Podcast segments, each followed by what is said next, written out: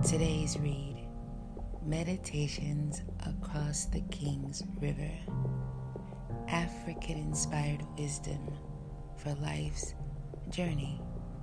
Written by James Weeks. Chapter 8 Return of the Matriarch. Success can be defined in many ways. You must decide what it means to you. Ask yourself Will it bring me peace of mind? Is it in alignment with my values? Will it allow me to serve others in a meaningful way? Alma Daward Wa. Alma Daward Wa. Alma Daward Wa. Alma in Spanish means soul. Wa is a Yoruba word meaning come.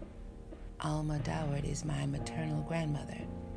She was the family matriarch a woman of unshakable faith who passed over in 2002.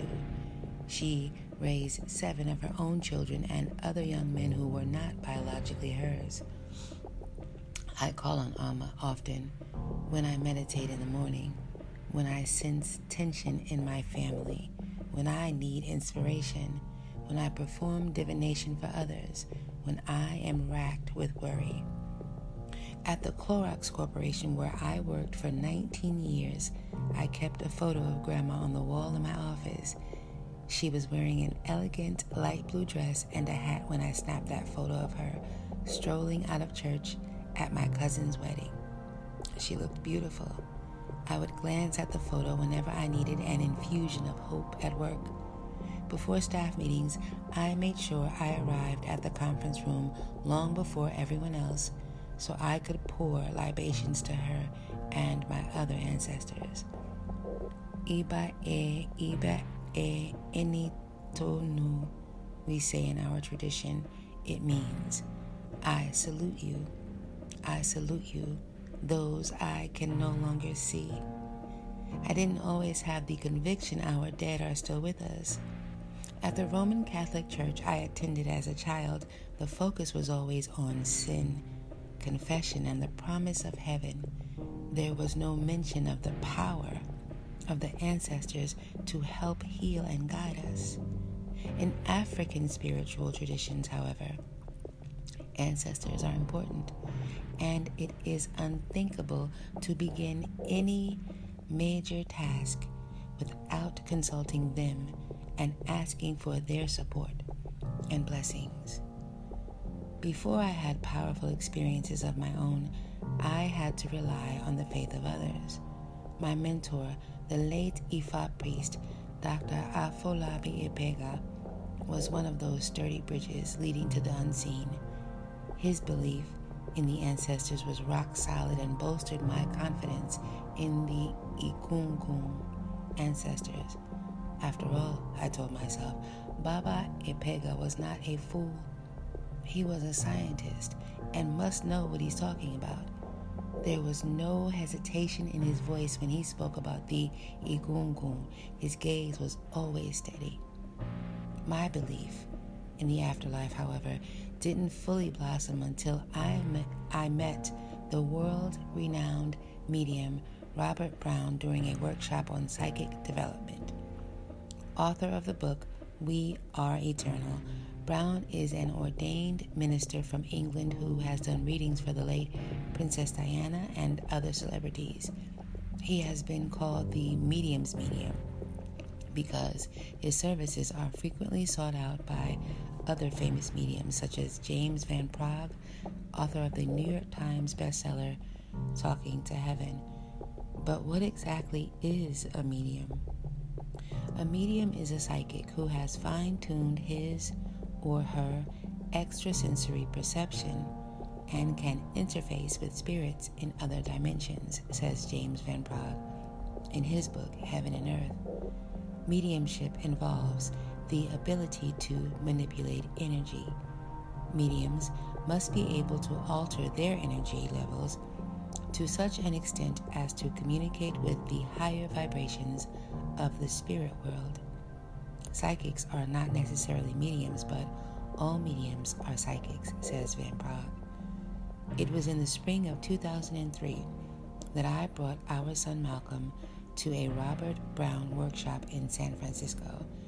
There were only about 18 people in attendance, and Brown, who believes we can all improve our psychic abilities with lots of practice, began by leading us through medium exercises. He also spoke of chakras, powerful energy centers located throughout our bodies that can help us connect to spirit.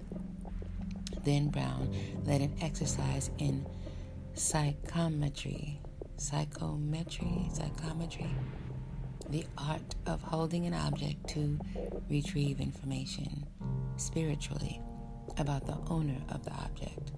Malcolm and I participated in all exercises.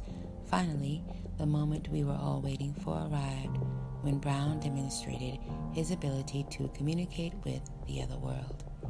The first soul that came through was a young man who had been killed in a motorcycle accident. He wanted to reassure his mom, who was taking the class, not only that he is still alive, but that he's still the comedian he had been on earth. Communicating through Brown, the young man told his sobbing mother how he called her phone and made an odd series of numbers flash on her screen. The mom recalled seeing the numbers, and Brown explained how it's not uncommon for spirits to attempt to get our attention by manipulating phones and other devices such as radios and clocks. Gifts, dreams, flickering lights, fragrances, and flashes of inspirations are often the signs from spirit as well. The young man also spoke about his favorite sports jacket and other personal belongings that mom kept in his bedroom to keep memories of him alive. Before fading back into the spirit world, the young man told mom once again how much he misses and loves her. This second soul, the second soul to come through, was a distraught father who came to apologize to his son for not being a good father and for not showing enough love. Dad had been a chronic gambler. Most of us are gamblers too. We think we have more time on earth than we do, and we take way too much for granted. Often reluctant or unable to forgive or to express what we truly feel, we end up crippling ourselves emotionally and spiritually. Then we wonder why we can't find the energy to move forward with our lives.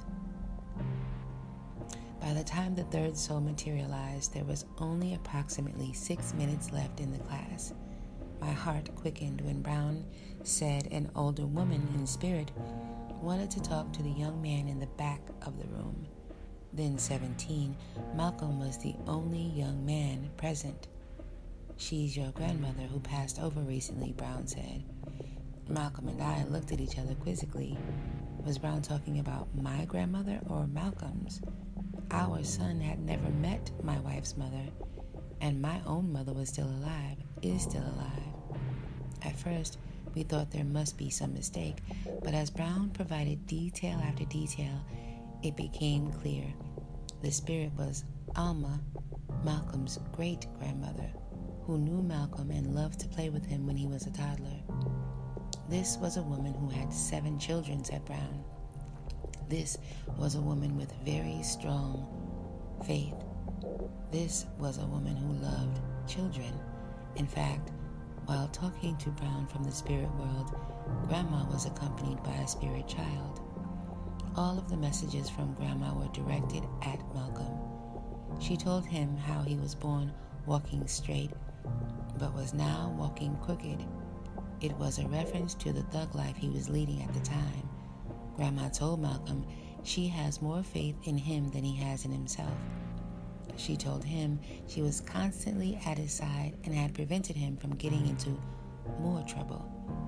Grandma also revealed other things I didn't know, things Malcolm knew and later confirmed. She spoke of a pain in his back and an upcoming job he eventually got. Fortunately, she said his days of trouble are over. Although Grandma did not speak to me directly, I felt that she did. She gave me the faith I needed and permanently changed the way I see death. How could a woman who was buried on St. Croix show up in California? Here was the solid proof that the ancestors are often around us and can travel anywhere to support us in times of need. Since then, I've received many messages from my ancestors. Some of the messages have come through other mediums, and others have come through intuition and inspiration.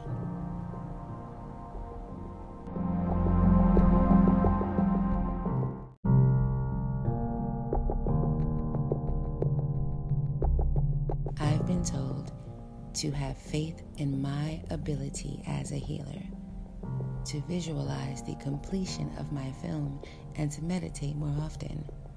I've also been told to play my guitar more, to spend more time in my garden, and to have more fun. Spirit communication is our birthright.